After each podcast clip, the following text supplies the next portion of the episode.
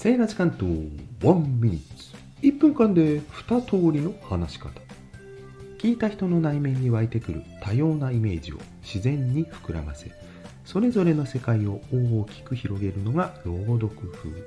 一方話し手のペースで印象強くメッセージを送り込んで発信者の熱意や思いを感情で伝えるのが MC 風。何が違うか分かりましたか？朗読風は抑揚をつけすぎず平坦に。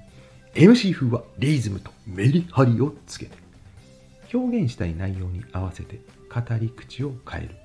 セーラー時間等ではこの1ミニッツでは MC 風にイブニングレビューは朗読風に使い分けていたりします。そんな練習が日々できるのも音声配信のいいところですね。